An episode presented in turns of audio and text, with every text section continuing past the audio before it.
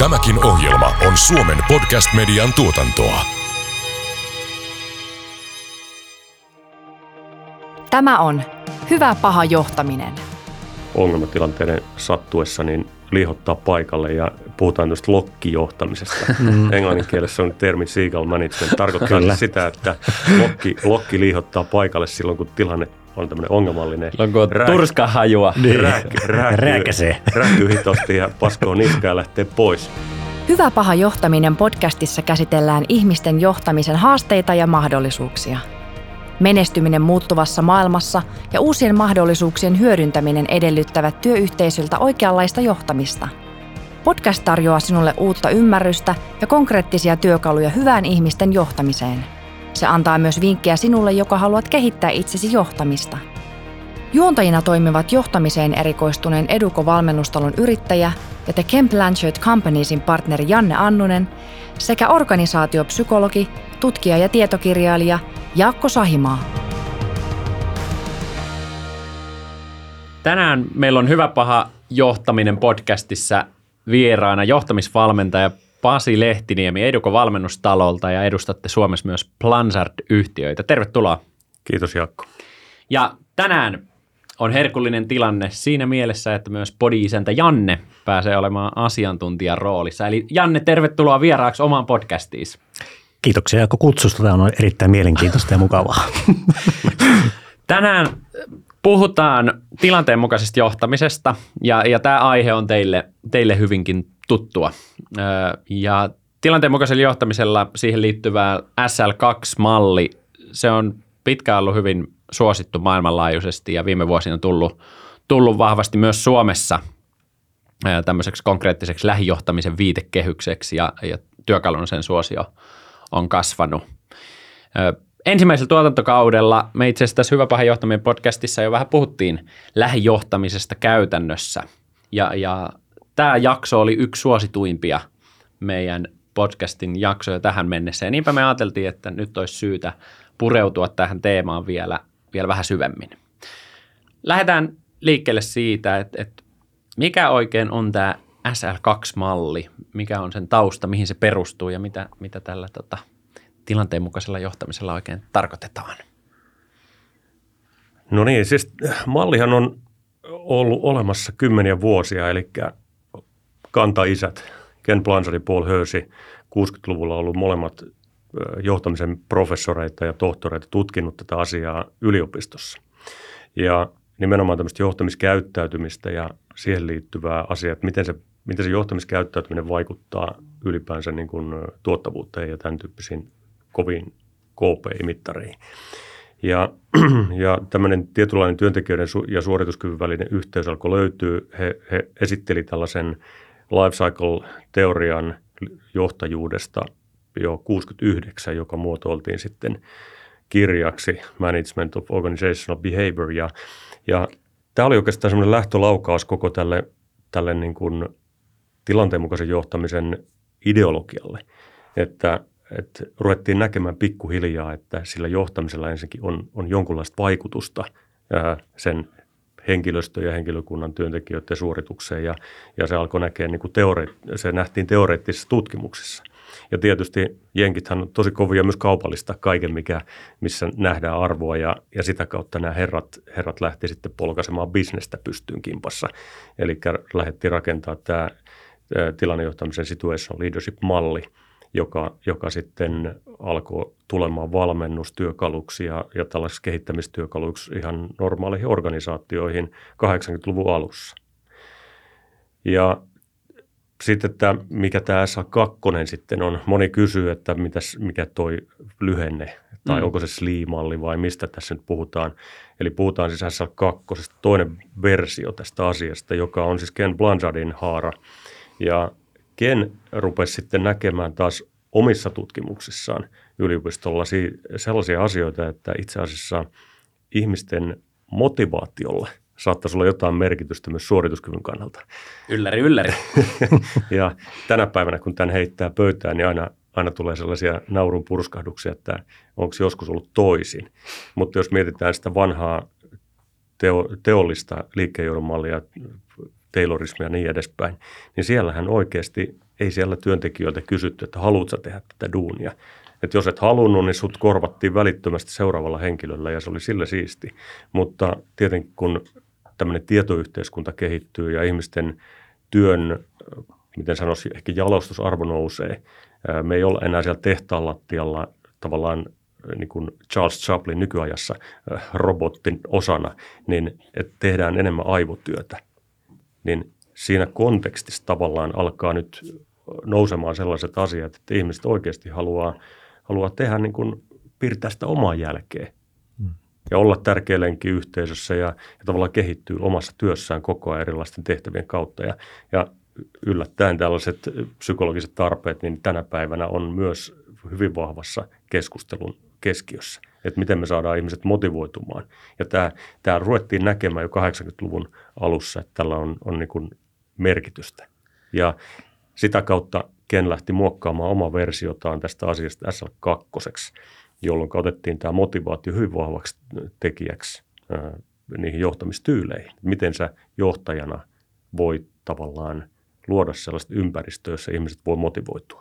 Eli vahva akateeminen tutkimuksellinen tausta, toisaalta kyllä, jenkkiläismäinen kyllä. hyvä kaupallistaminen niin, että tämä taitaa olla maailmanlaajuisesti mm. käytössä, käytössä tämä malli ja sitten huomioida myös tämä ikään kuin työelämän muutos Juu, ja, juu. ja havainnot siitä, että ehkä ne ihmisten sisäiset asiat ja motivaatiotekijät pitää ottaa huomioon. Että nämä ilmeisesti tämmöisenä ajureina tässä taustalla. Maailma on muuttunut ja, ja tämä on tosi hieno juttu, että, että tämmöinen – niin sanotusti pehmeän, pehmeän puolen ihmisten johtamisen tematiikka on Jenkeissä. Tietysti ollut pitkään tutkimuksen kohteena, ehkä Euroopassa ei niinkään. Et me ollaan sieltä saatu arvokasta sisältöä tälle, tälle kentälle ja ei se ihme, että, että tavallaan tämä on lähtenyt sitten leviämään globaalisti, että tänä päivänä me puhutaan siis yli viidestä miljoonasta valmennetusta ja täysin no. globaalista ö, käytöstä. Kyllä. Eli suuret organisaatiot hyödyntää tätä hyvin laajasti. Ja tosiaan niin kuin Pasi tuossa mainitsi tämän, tämän teoreettisen taustan, niin tämä on tietyllä tavalla tänne sisään, sisään rakennettu, mutta se ei tosiaankaan lopu, lopu sinne 60-, 70- eikä 80-luvullekaan se tutkimus, vaan sitä tehdään koko ajan edelleen. Eli tämä on niin kuin tällaisen akateemisen luupin alla koko, koko ajan ja Blanchett itse tekee, tekee niin kuin yhtiön, yhtiön kautta tosi laajaa akateemista tutkimusta myöskin ja yhteistyössä eri yliopistojen kanssa – ja täällä esimerkkinä voisi mainita, täällä on hyvinkin monta teoriaa sisällä. Ja yhtenä niin keskeisenä, keskeisenä asiana on, on tämmöinen itsemääräytymys, itseohjautuvuusteoria, mikä on ihan oleellinen, oleellinen elementti tämän mal, mallin niin kuin toiminnan kannalta. Ja siksi tässä on tiettyjä, tiettyjä kilkkeitä niin sanotusti mukana. Eli tämä on, tämä on taustalla. Ja jollain tavalla, tavalla myöskin voi sanoa, että, että tämän taustahan perustuu myöskin palvelevaa johtamisen Joo. ajatukseen.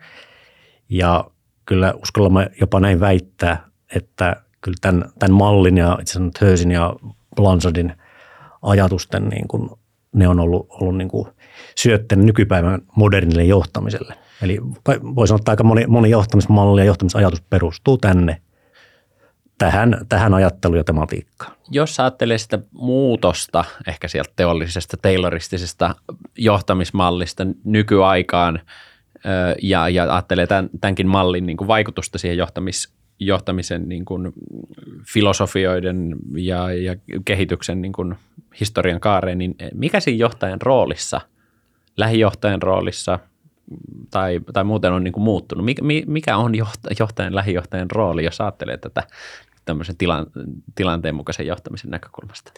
Jos ajatellaan sitä vanhaa historiaa sieltä tehtaalta, niin silloinhan johtaja tiesi, miten asiat tehdään, jolloin se ohjaus ja kontrolli, command control oli ne keinot, millä johdettiin. Eli se yksi tyyli sopi siellä varmaan oikein hyvin, että saatiin asiat tapahtumaan epäinhimillisissä oloissa.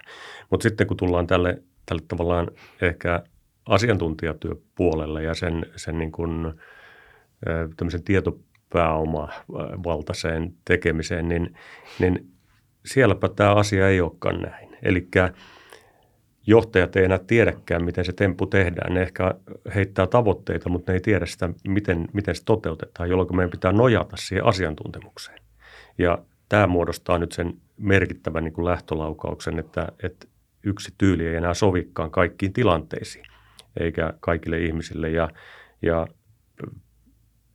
sitä kautta niin kuin voidaan, voidaan ehkä sanoa, että parasta johtamistyyliä ei ole olemassakaan. Semmoista mm. yhtä, joka voitaisiin sanoa, että toi on nyt paras ja se toimii kaikkialla. Mikään johtamisismi ei niin, toimi kaikissa niin. tilanteissa. Joo. Eli perusideologia koko tässä hommassahan on se, että, että miten me tietenkin tunnistetaan sen työntekijän tavallaan avun tai johtamisen tarve ja, ja pystytään siinä, siinä tilanteessa auttamaan.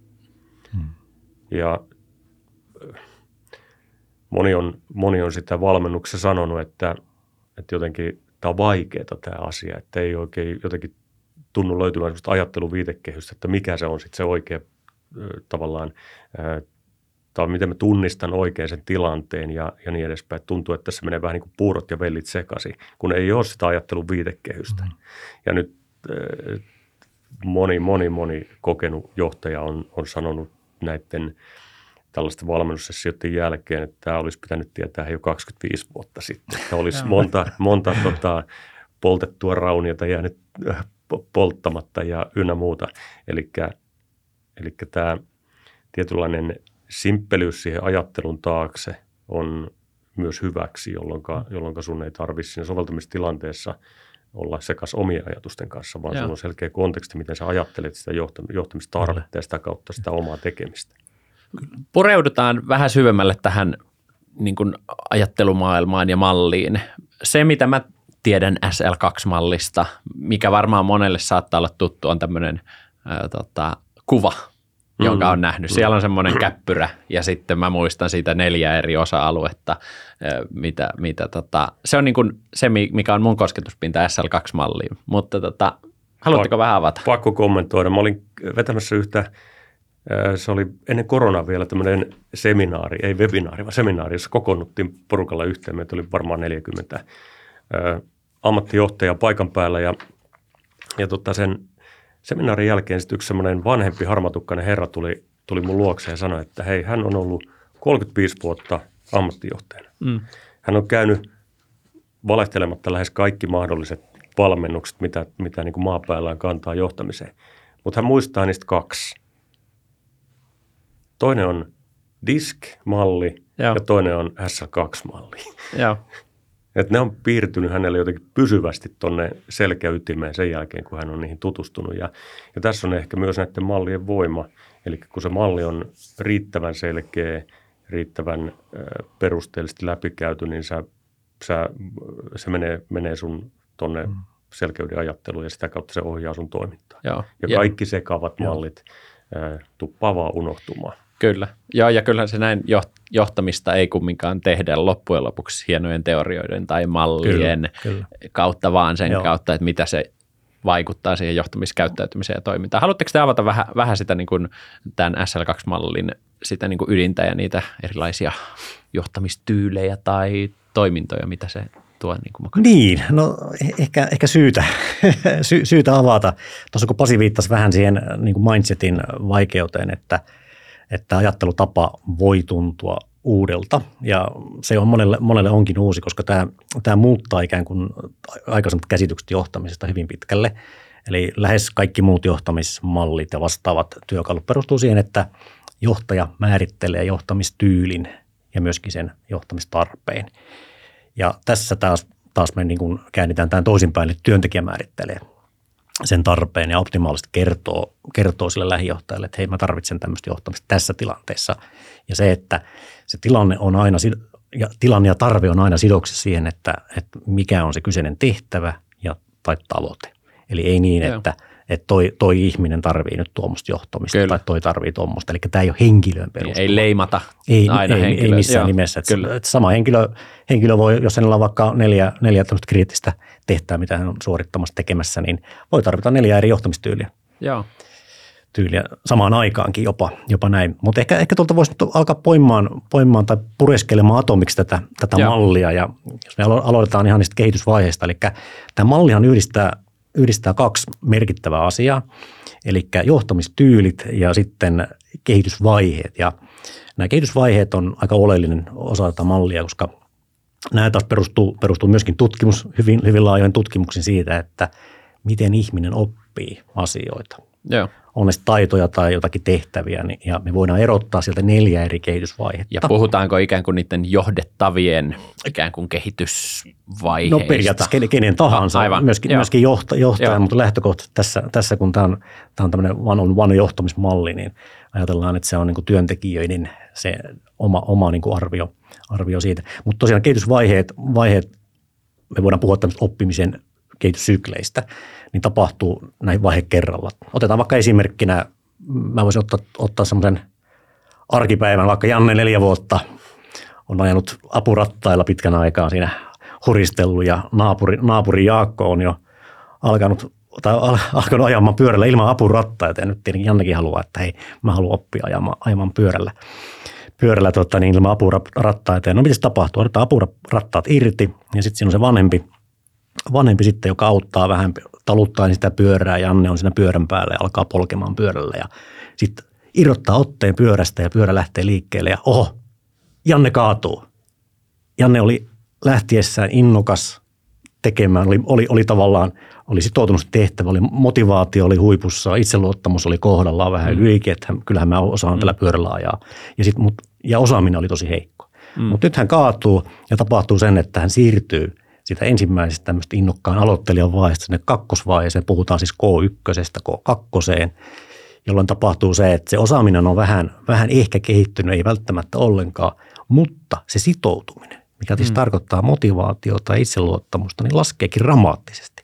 Kun havaitaan, että ei ehkä kaikki niin, tämä ei ollutkaan, tämä ei ollutkaan niin helppoa. Ja, ja tässä tapauksessa varmaankin nyt, nyt se, se motivaatio saa sen suurimman, suurimman kolauksen, koska tota, niin tuntuu, että eihän tätä, eihän, tämä, on, tämä on tosi vaikeaa tämä pyörällä ajo, niin. ajoa ja eihän, en mä halua enää ajaa. Ja jos sitä vanhempaa ei olisi siinä mukana, joka sanoisi, että hei nyt Janne, kokeillaan uudestaan ja tämä kuuluu tähän oppimiseen ja tämä on normaalia, että Jaakollekin on tapahtunut varmasti näin, niin todennäköisesti Janne lopettaisi sen ja heit, heittäisi niin kuin, että pidät, pidät tunkkisia, en mä ala pyörällä, pyörällä ajamaan. Mutta sitten aletaan, aletaan ajamaan ja okei, niin päästään pikkuhiljaa jossakin vaiheessa sinne, sinne kolmanteen kehitysvaiheeseen, eli K3, jolloin meidän osaaminen on jo kehittynyt, se on kohtalaisen vahvaa ja myöskin sitoutuminen on, on pikkusen, pikkusen noussut. Mutta sitten tulee ylämäki.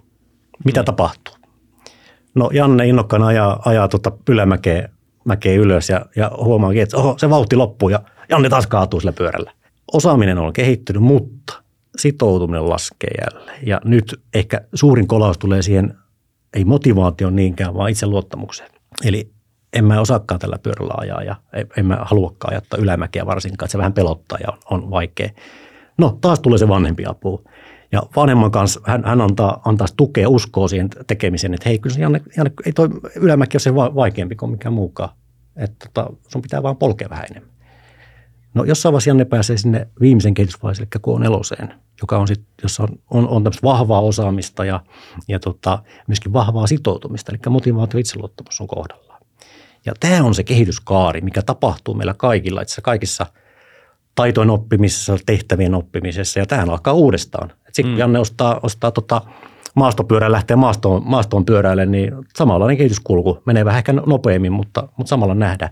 Ja tässä me myöskin huomataan se, että kuinka tärkeä tässä tapauksessa vanhemman ohjaus ja tuki oli, mutta ihan yhtä lailla, lailla sitten sen valmentajan tai opettajan tai sitten, sitten lähi, lähijohtajan tuki on. Mm. Ja tämä mun mielestä aika hyvin tuon tarinan kautta pääsee kiinni siihen, että erilaisten myös niiden työelämän osaamisten osalta meidän se kehityskaari voi olla erilaisissa vaiheissa. Kyllä. Ja silloin, jos oikein ymmärrän, mihin tässä nyt pyritään, on se, että sit se johtaminen pitää olla myös tilanteen mukaista. Kyllä, ehdottomasti.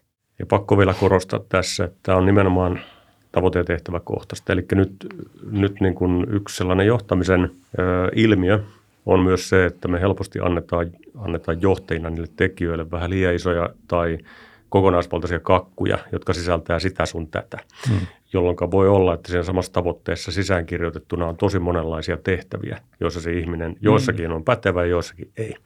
Ja, ja tämä saattaa ruveta sotkea sitä tilannetta, että, että mikä se kehityskaari. Helpostihan me ajatellaan organisaatiossa, että toi on pätevä, toi Jaakko, että – se pystyy hoitamaan minkä vaan homman. Mm. Eli tavallaan se perusajattelu jotenkin meillä ehkä, onko se kulttuurinen asia vai ei, mutta yleensä on tämän tyyppinen. Ja ehkä siinä on se tämmöinen kognitiivinen vinoumakin, tämä Kyllä, halo-efekti. on. Semmoinen että- pikku biassi on. tässä, että, On. että kun on ennenkin onnistunut, niin Joo. kyllä se tämänkin Joo. homma hoitaa. Ja tämmöiset ihmiset niin yleensä tunnistetaan organisaatiossa tosi hyvin, koska kaikki haluaa tehdä niiden Mm. kanssa duunia. Ja, ja nyt tämä muodostaa myös semmoisen pullonkaulan. Eli jos me ei huomata tätä oppimiskäyrän niin kuin olemassaoloa, eikä toisaalta kasvateta ihmisiä niin kuin sieltä nollasta uusiin taitoihin aktiivisemmin, niin helposti näille pätevimmille tyypeille kasantuu siihen saakka, kun ne saa burnouttia Ky- ja kyllä. ne on pois. Ja sitten ihmetellään, että kuku, kukaan muu ei Joo. osaa tätä hommaa. Ky- Kyllä. Eli nyt paluu taas sinne tavoitepöydälle, että puhuttaisiin mieluummin pienemmistä, pienempiin paketteihin pilkotuista tavoitteista, että me pystytään selkeämmin erottaa tämä Jannen kuvaamat kehitysvaiheet, että mikä se osaamisen tai sitoutumisen niin kuin muoto onkaan. Joo. Miten nämä kehitysvaiheet sitten peilautuu taas siihen esihenkilön lähijohtajan rooliin ja siihen ikään kuin johtamistyyleihin ja tapoihin, koska oletan, että tässä on aika selkeä kytky. Ky- kyllä, kyllä. Joo, joo niin kuin tuossa sanoinkin aikaisemmin, eli tämän, näiden kehitysvaiheiden yhdistäminen johtamistyyli on se oleellinen, oleellinen asia. Ja tota, niin, nythän me päästään, päästään siihen, siihen tota oleelliseen juttuun, että mikä on se oikea johtamistyyli. Ja, ja tota, jos mietitään, mietitään semmoisen hyvän ja tehokkaan johtamisen perusteita, niin siellä on kaksi, kaksi tämmöistä selkeää johtamiskäyttäytymistä, ohjaaminen ja tukeminen. Eli näiden, näiden erilaisen painotuksen oikeastaan perustuu se te, niin kuin tehokas johtaminen. Ja jos me, jos me ajatellaan niitä ohjaavia johtamiskäyttäytymisiä, niin on päässyt, sellaisia, sellaisia asioita, millä me vahvistetaan sitä osaamista.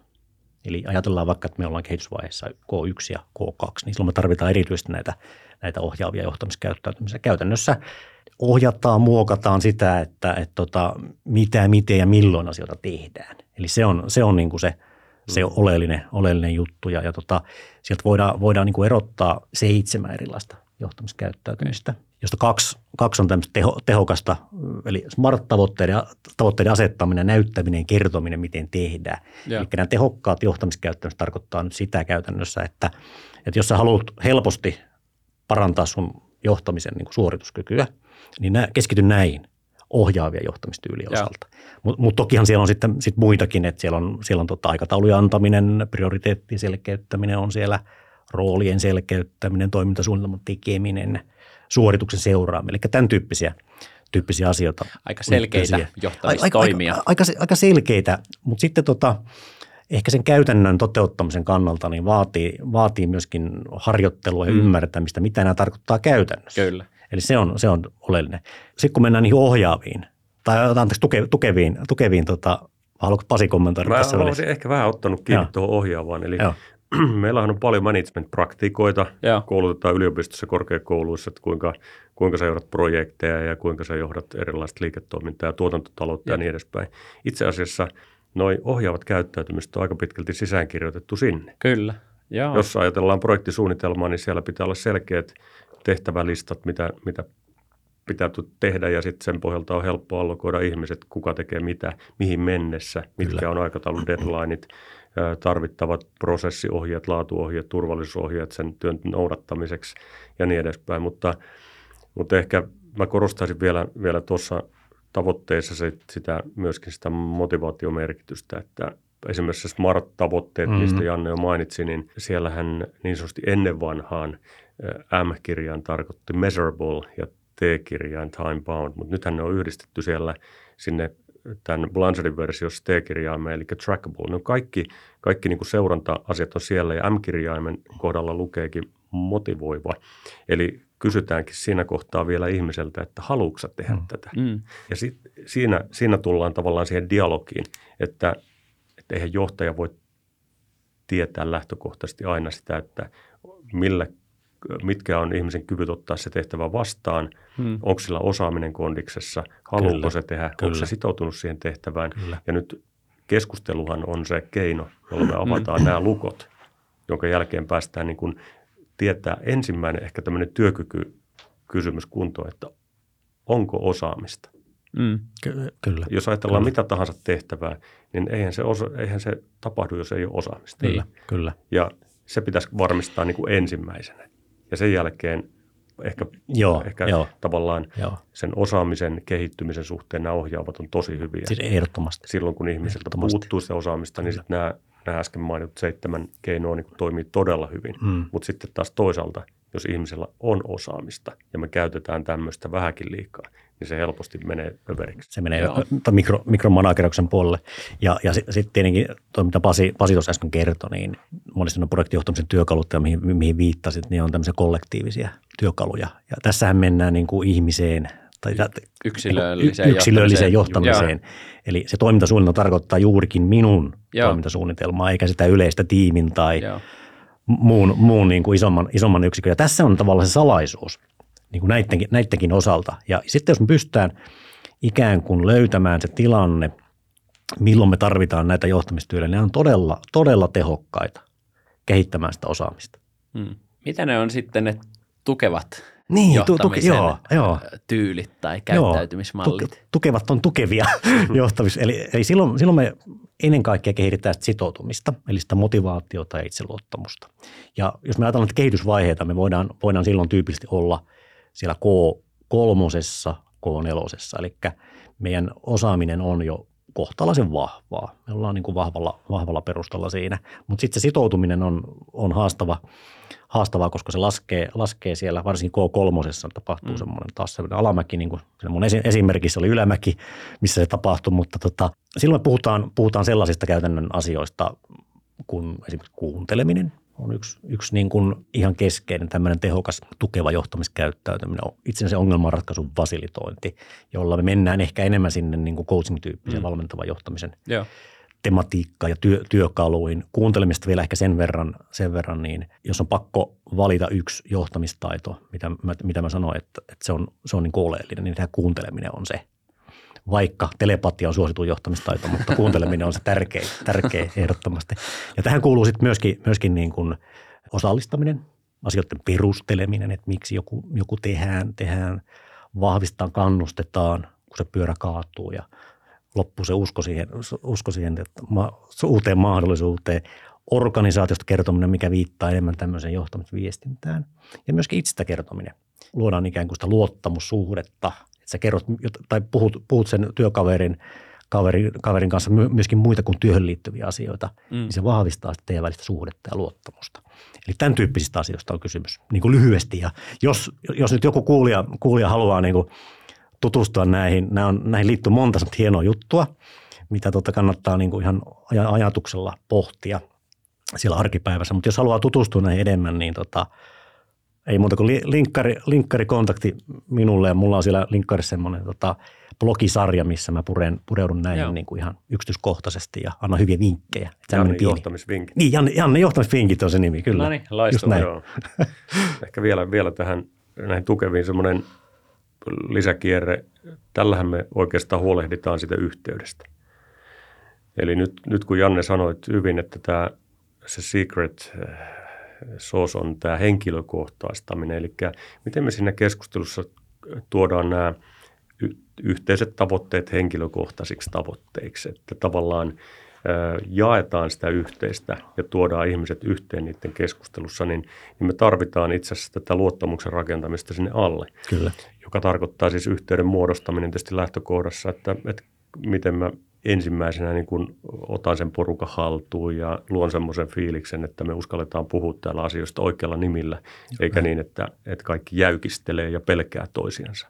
Lensionihan kirjoittaa siinä omassa viiden toimintahäiriön teoriassaan, että luottamuspula on ensimmäinen tiimin mm. tämmöinen häiriö, joka estää ihmisiä kohtaamasta hankalia tilanteita ja se vaikuttaa sitoutumiseen.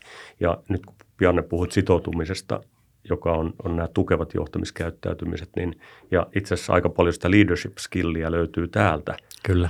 Eli, eli miten sä oot, niin kun puhutaan tunneherkkyydestä, miten sä, miten sä aistit niitä tunnelmia, fiiliksiä erilaisten ihmisten kanssa, erilaisten tehtävien äärellä ja, ja luot semmoisen myös itse, itsestä kertomalla ja avaamalla itse, oman, oman niin kuin tämmöisen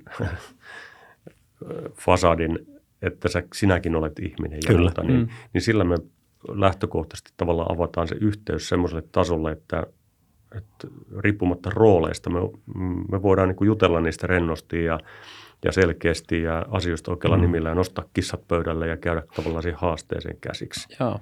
Ja mä, mä niin kuin tykkään tässä mallin selkeästi tausta-ajattelussa siitä, että tämä kääntää vähän sen niin kuin johtamisen roolin nurinkurin.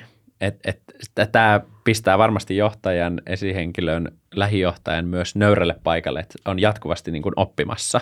Kyllä itsekin. Nimenomaan, ja itsekin on tuossa niin kuin kehitysvaiheilla, niin kuin kulkee, kulkee siinä niin kuin johtajan roolissaan. Ja, ja tietyllä tavalla ehkä just se palvelevan johtamisen ajatusmalli tuossa taustalla, että johtajan ja johtamisen rooli on tukea ja auttaa työntekijää ja työn tekemistä, eikä niin, että se johtaminen on jotain ekopönkitystä ja oman uran edistämistä. Just Joo, näin. juuri näin. Ja hyvä tässä niin kuin ymmärtää se, että mikään tavoite ei toteudu tekemättä. Mm. Eli se ensinnäkin epämääräinen tavoite pitää saada konkretisoitua tekemiseksi, työtehtäviksi mm-hmm. ja henkilökohtaistaa ja huolehtia siitä, että, että ihmiset ottaa sen itsellensä. Ja, ja totta kai pitää huolehtia siitä osaamisesta, varsinkin tänä päivänä niin kuin monessa ympäristössä, että sä pääsee niin kuin ylipäänsä töihin ennen kuin sä oot oppinut perusprosessit ja muuta. Se on niin kuin tavallaan itsestään selvää. Mm. Mutta me monesti luotetaan tässäkin suhteessa, että ihmiset ikään kuin itse oppii. Kyllä. Ja, ja meillähän on paljon, paljon sellaisia sanontoja, että heitetään kylmään veteen ja syvään päätyyn.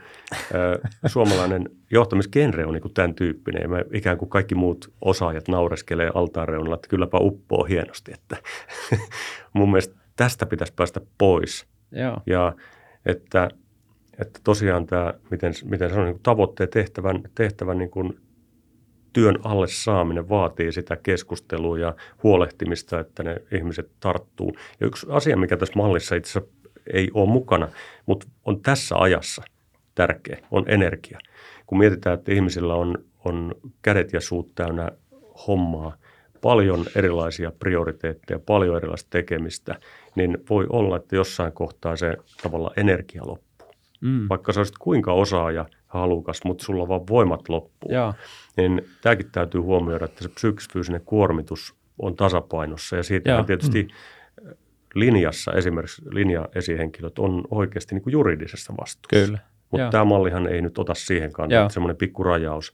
Että enemmänkin tämä on tämmöinen operatiivinen, käytännöllinen työskentelytapa siihen, että miten se, jos puhutaan nyt siitä lähijohtajan ja työntekijän välisestä yhteydestä.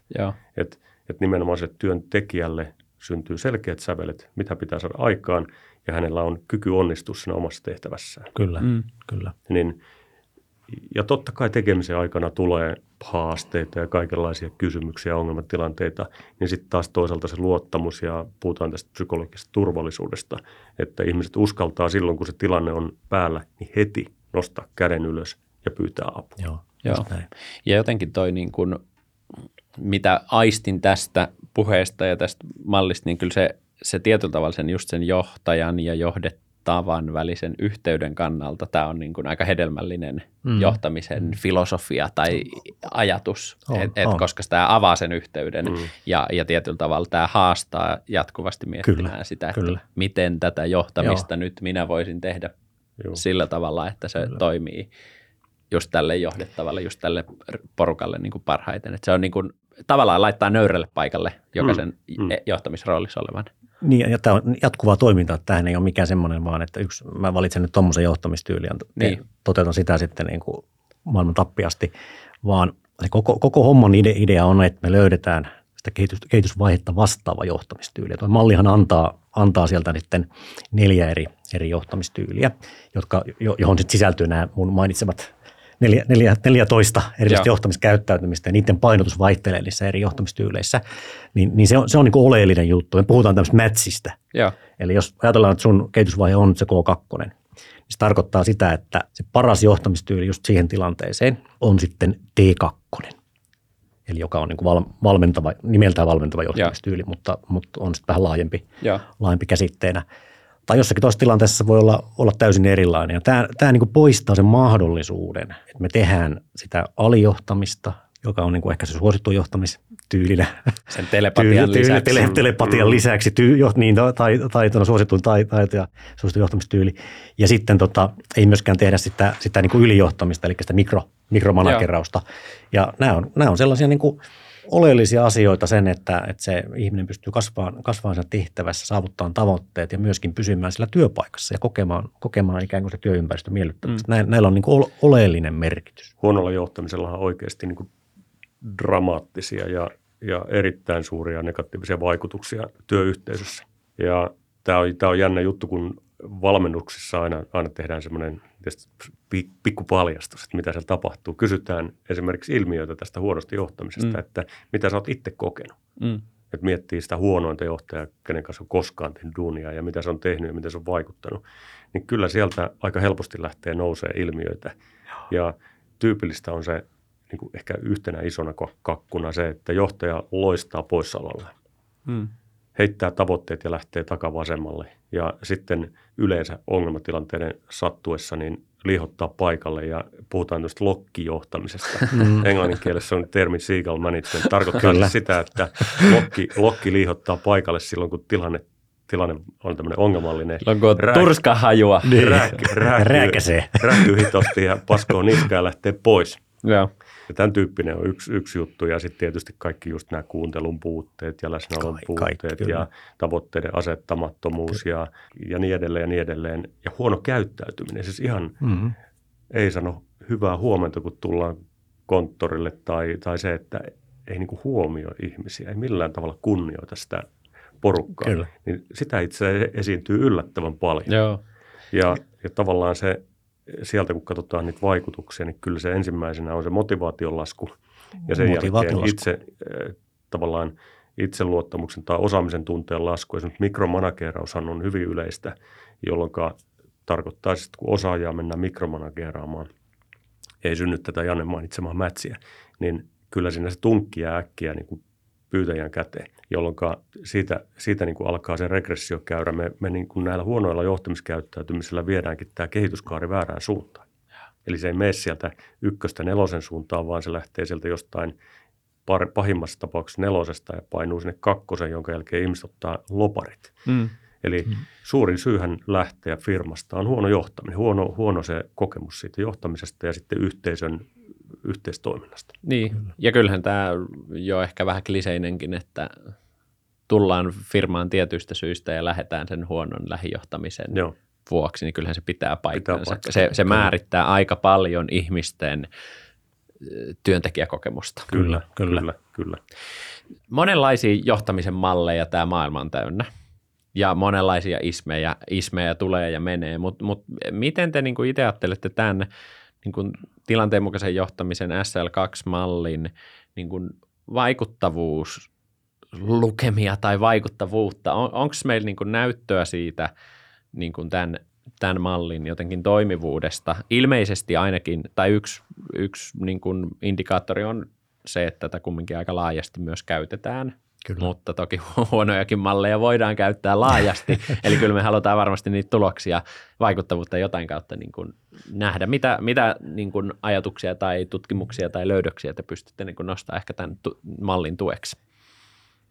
Äh, niin joo, me, meillä on, meillä on itse, tota, tai mallista on niin kuin hyvinkin paljon dataa.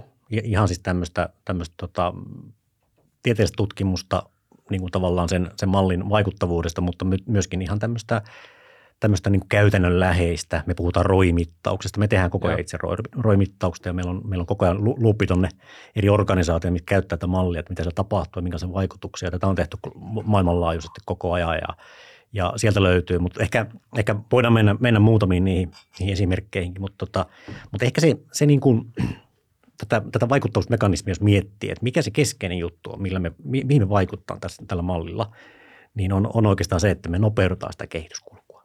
Joo. Että se on eli, vähän niin kuin katalyytti siihen niin, johtamisen Eli, eli sen neljän, neljän vaiheen niin kuin läpivienti on nopeampaa. Onhan sel, selkeä, että jos sä teet jotain tiettyä duunia tarpeeksi kauan, niin sä opit, se osaaminen kehittyy näin.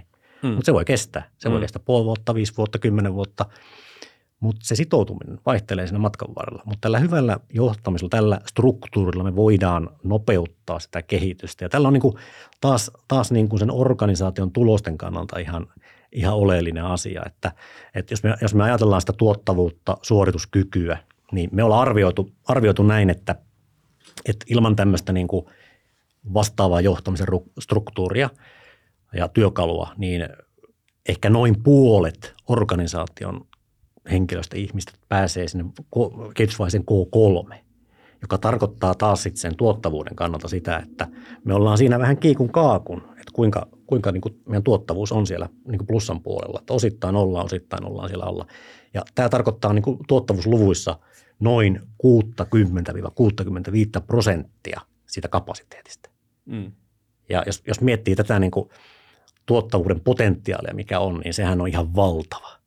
Mm. Ja me on, me on niin kuin, tätä dataa, tätä dataa, kun on seurattu ja katsottu, niin eh, ne kehityskaaret on ollut aika hurjia. Että, että siellä on, jos, jos me päästään siihen tilanteeseen, että valtaosa meidän, meidän ihmisistä on ydintehtävissään K4, K3 ja K4 vaiheessa, niin se on ihan räjähdysmäinen vaikutus sen yrityksen ja organisaation tuottavuuteen ja, ja suorituskyky. Ja tämä on, tämä on niin kuin se, mm. se keskeinen, keskeinen asia, asia siellä. Ja kääntäen voisi sanoa, että siellä ykkös-kakkosvaiheessa henkilö on negatiivisesti tuottava henkilö. Hän ei mm. osaa työtehtäväänsä, ei pysty itsenäiseen suoritukseen, jonka jälkeen häntä joudutaan jeesaamaan, opettamaan muiden ihmisten toimesta, jolloin paukkua menee siihen ja aikaa palaa. Ja joskus vähän karikoiden sanonutkin, että onko ok, että firmassa osaamaton henkilö on niin kuin siinä osaamattomuuskuopassa ja opettelee itsenäisesti ja yrittää löytää ratkaisua päivän, viikon, kuukauden, kolme kuukautta, puoli vuotta, vuoden. Et jos ajatellaan karkeasti laskettuna, jos mietitään vaikka, jokainen voi siellä linjan takana laskea vaikka 80 tuntihinnalla tuollaisessa keskisuuressa yrityksessä, mm. niin kuinka paljon se työajan hinta on, mm. jos se menee ihmettelyyn ja odotteluun ja pohdiskeluun, että mitähän tässä pitäisi oikeasti tehdä. Mm. Jolloin siis tullaan siihen, että pitäisi itse johtamisen yhtenä tavoitteena olla tämmöinen niin kuin Blanchard-yhtiössä konsanaan getting to D4.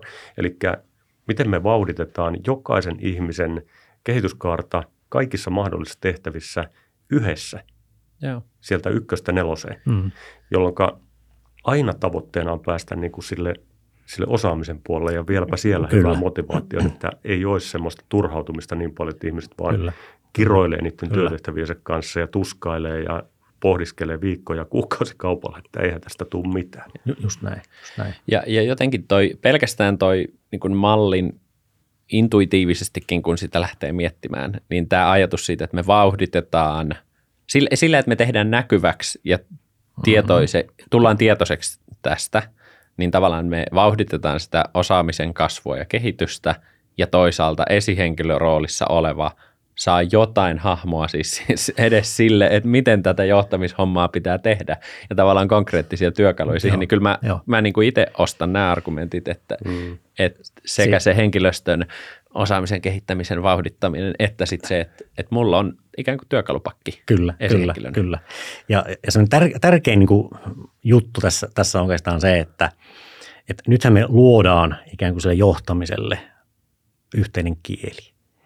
Ja tämä tarkoittaa sitä, että me voidaan puhua suoritus, suorituksista, suorituskyvystä, tuottavuudesta niin yhteisillä termeillä. Eli ne ei ole mitään, mitään niin numeroita jossakin, vaan me voidaan, voidaan niin lähestyä niin, että tota, että et ne kehitysvaiheet pystytään niin kuin diagnosoimaan sillä tavalla, että kumpikin ymmärtää, että miten se tapahtuu. Ja, ja sen, sen verran vielä, vielä ehkä no, noihin palatakseni, niin eri kehitysvaiheet, ne pystytään skannaamaan tietynlaista käyttäytymisestä. Eli me ollaan erotettu sieltä tiettyjä käyttäytymisiä. Ja sitten meillä on tavallaan tiettyjä työkaluja siihen, että me saadaan, saadaan ikään kuin myöskin se ihminen huomaamaan ne Joo. ne vaiheet. Eli tämähän on, tämähän on, parhaimmillaan toimii niin, että henkilö itse tekee sen oman, oman diagnoosin siitä kehitysvaiheesta. Joo. Ja silloin me ollaan niin tosi pitkällä ja sitä kautta pystytään mätsäämään se johtamistyyli. Mutta mut sitten tota, tämä niin yhteinen kieli, kieli on mun mielestä se niin kuin salaisuus tässä koko hommassa. Ja tällaista, tällaista kun ei ole, niin näistä on vaikea puhua. Mä kerron tarinan. Kollegamme Risto kävi, oli aikaisemmassa podcastissa puhumassa myös tästä aiheesta, kävi kerran valmentamassa tämän aiheen asiakkaalle, jossa oli sitten tämmöinen joku julkinen elyrahoitushanke taustalla. Ja, ja tota, sen projektin jälkeen firman laskuttaja lähti Ristolle sähköposti Risto, voisitko toimittaa sen elyraportin hänelle, että hän saa tehtyä oman työnsä. No, Risto tunnisti sen, että hänelle ei hajuakaan tästä asiasta ja lähetti mulle sähköpostin. Pasi, sain tällaisen viestin, olen K1, Risto. Jolloin tämä oli mulle itselleni semmoinen ensimmäinen kunnollinen herätys, että, että itse että hän, hän tämmöisellä salakoodilla ää, sai, sai tota, kerrottua se oman tilanteensa, että hänelle ei hajuakaan, miten tämä tehdään. Kyllä, kyllä. Joo, Mutta hän kyllä mielellään tekee sen, jos hän saa ohjeita. Mm. Joo. Ja se oli mulle tavallaan siis selkeä viesti, Kyllä. että hän tarvitsee ohjetta. Ja mä lähetin sulle sen lomakkeen, tyhjän malliesimerkin, minkä mä olin itse tehnyt myö- jossain samanlaisessa Joo. keisissä. Pistin siihen vaan täytä, allekirjoita, skannaa, lähetä, tee Mm. pasi. Joo. Ja se oli kymmenen minuutin päästä se koko homma hoidettu alta pois. Mm. Ja jos miettii tämän kautta, niin voi tunnistaa itsekin ja aika moni varmaan organisaatiossa niitä, että kuinka monet työntekijät tuskaile, jää tuskailemaan mm. itse ni- sen osaamattomuuden kanssa. Että et, hei mä en osaa tätä, miten tästä pitäisi. Ja, ja sitten tavallaan, että kun saisi sen oikean tyylisen tuen, avun, Joo, Kyllä, ohjauksen, kyllä.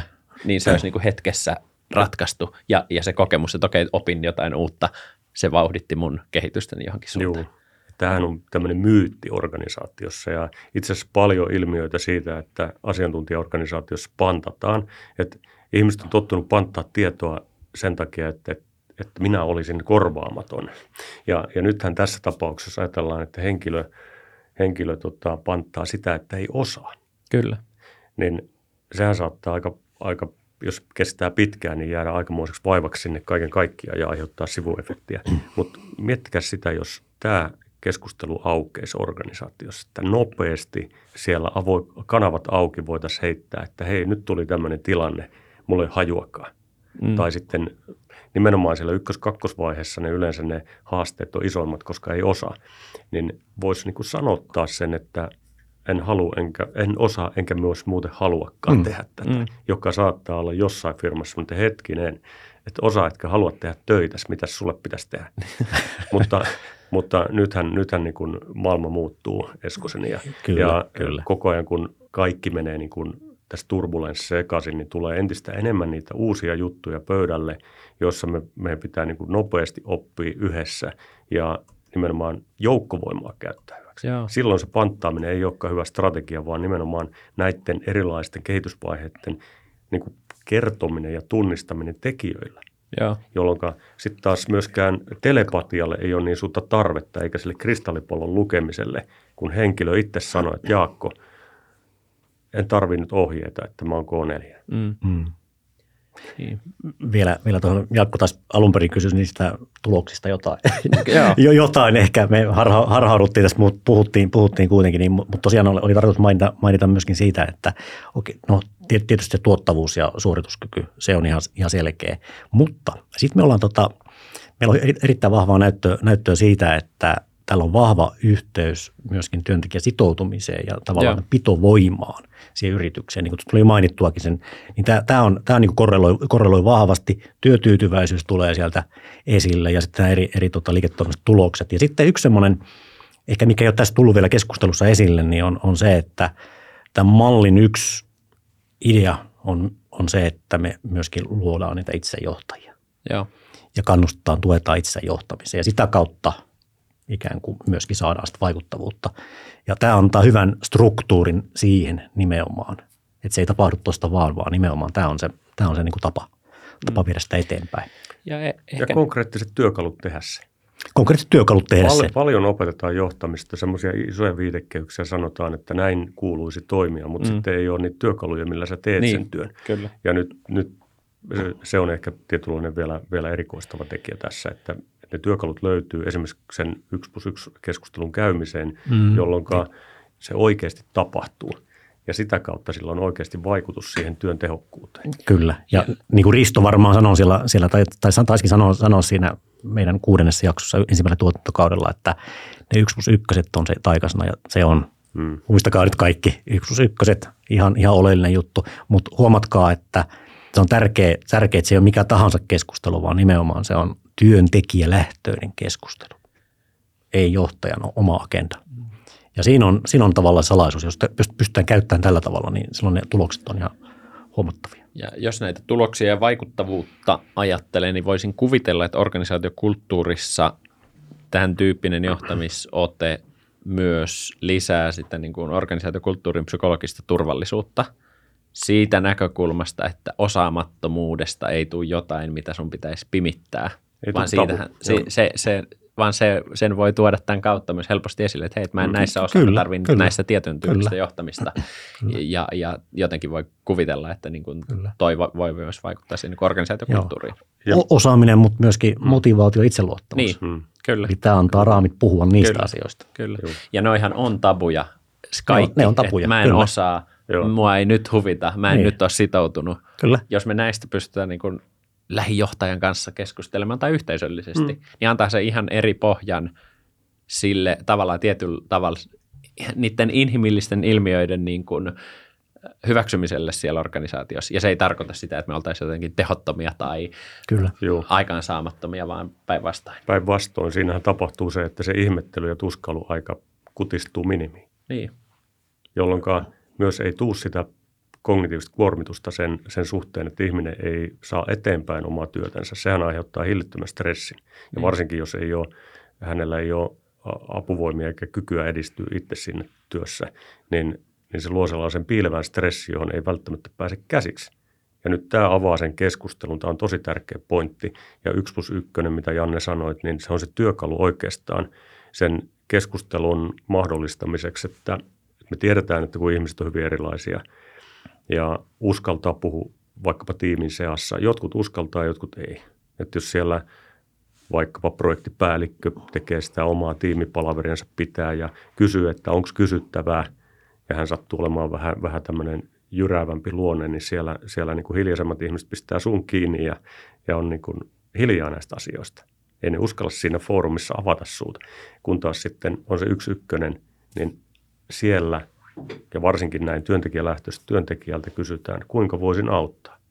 Että sulla on nämä ja nämä hommat pitäisi saada eteenpäin, että miten mä voin auttaa, että sä pääset niissä kyllä, paremmin. Kyllä. Jolloin sieltä alkaakin nousta ne tärkeimmät kysymykset mm. ja haasteet. Jos on oikein ymmärtänyt, niin tätä mallia aika laajasti käytetään siis kansainvälisesti ja isoissa globaaleissa firmoissakin. Minkä, miten laajasti tämä malli on käytössä tai millaiset organisaatiot tätä niin kuin, ihan jos globaali kenttää katsoo, niin käyttää ja hyödyntää? Joo, no karkeasti ottaen, jos, jos katsotaan koko, koko maailmanlaajuinen, niin siellä on noin, noin tuommoinen reilu 10 000 organisaatiota, jotka käyttää siis oikeasti tätä mallia. Toki niin kuin valmennettuja on, on enemmän eri organisaatioista, mutta tavallaan jossa tämä on niin kuin oikeasti käytössä, joka tarkoittaa sitä, että tämä on tietynlainen yhteinen päätös, että tämä on meidän johtamismalli ja tämä menee läpi organisaation. Toimiala kirjo on hyvin laaja tietysti aika paljon asiantuntijaorganisaatioita, erityisesti sellaisia organisaatioita, joissa on ikään kuin kova kilpailu hyvistä työntekijöistä. Mm. Eli tulla ICT-ala on tyypillinen, erilaista, erilaista tämän tyyppiset, tyyppiset organisaatiot ja ehkä, ehkä niin kuin sellainen yhteinen, yhteinen tekijä, mikä, mikä yhdistää näitä organisaatioita on se, että tämä lähijohtaminen on jollakin tavalla strategiatason juttu. Eli se ei ole vaan, että me koulutetaan nyt ihmisiä tai mm. se kuuluu vaan tähän, vaan se on mm. päätös. Se on tehty päätös, että hei, tämä on niin meille tärkeä juttu, me panostetaan tähän. Mm. Ja tietysti jotakin esimerkkejäkin voidaan, voidaan tästä kertoa. Joo, siis no varmaan jos ottaa Jenkkien viisi, tai maailmanlaajuisesti 500 suurinta yritystä, niin ne on lähestulkoon kaikki asiakkaita. Että, niin että oli, löytyy juu. käytännössä näin.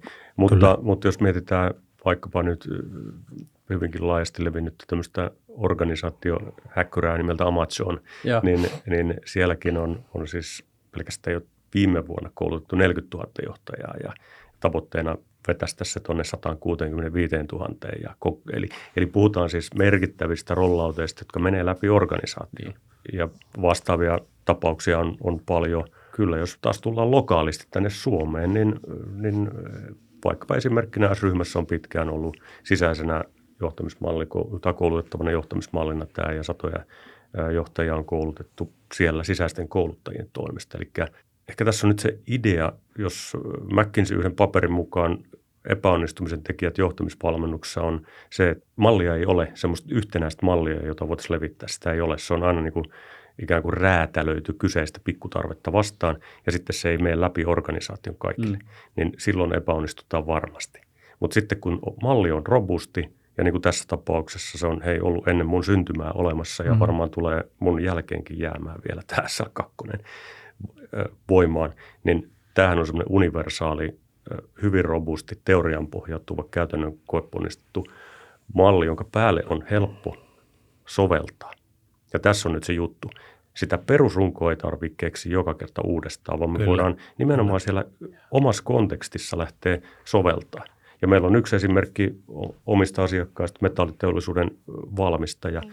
jossa, jossa pohdittiin muun muassa semmoista ajatusta, että miten me mahdollistetaan tehdä tehtaan tuotantolinjalla yksi ykköset, kun siellä on hirveän mm. jyske ja pauke koko ajan. Että, että ehkä siellä täytyy niitä puhelinkoppityyppisiä hiljaisia huoneita sinne ripotella, että, että myös, myös siellä työjohtaja ja tekijät voi ja. käydä tätä keskustelua. Ja, ja sellainen, sellainen tietysti tämä, tämä on niin kuin universaali malli, että ei ole mitenkään kulttuuriin sidottu millään tavalla. Meillä on, meillä on kokemuksia siis ympäri maailmaa. Ihan, ihan mennään Kiinaan tai, tai muuhun vähän erilaiseen, erilaiseen yhteiskuntaan ja kulttuuriin. Ja me ollaan paljon, paljon puhuttu meidän kollegoiden kanssa maailmalla.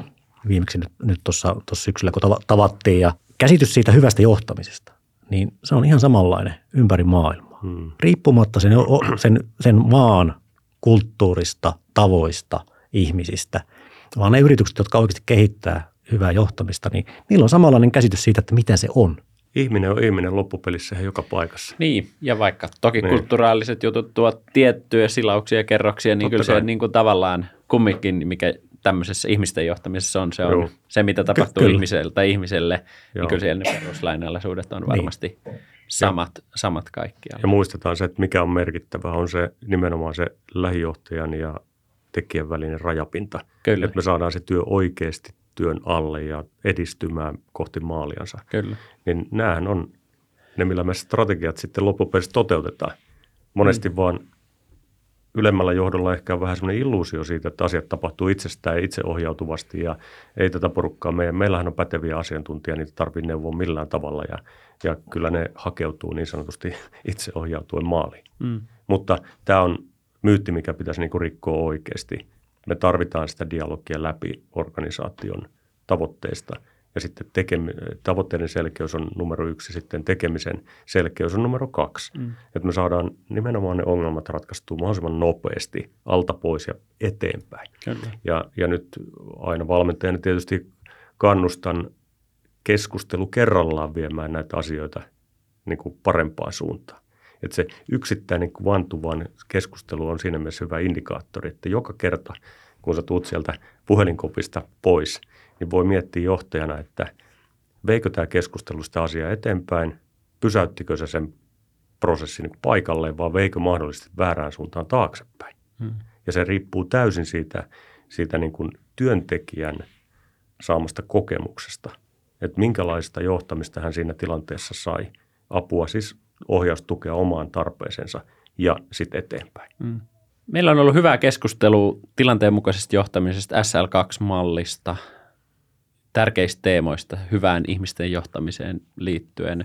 Ehkä tässä vaiheessa vielä lyhyet kiteytykset siitä, että mitä te haluatte kuulijalle jättää mieleen tästä teemasta.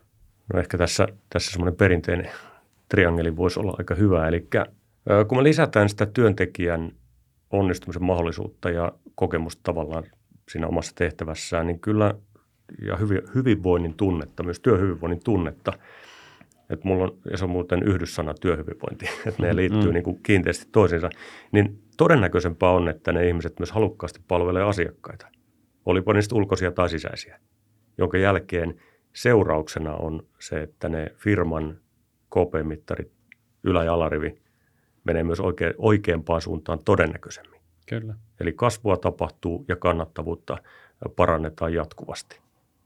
Ja nehän on tietysti ylimmän johdon agendalla olevia juttuja, mutta nyt pitää ymmärtää tämä yhteys, miten se tehdään. Mm. mm.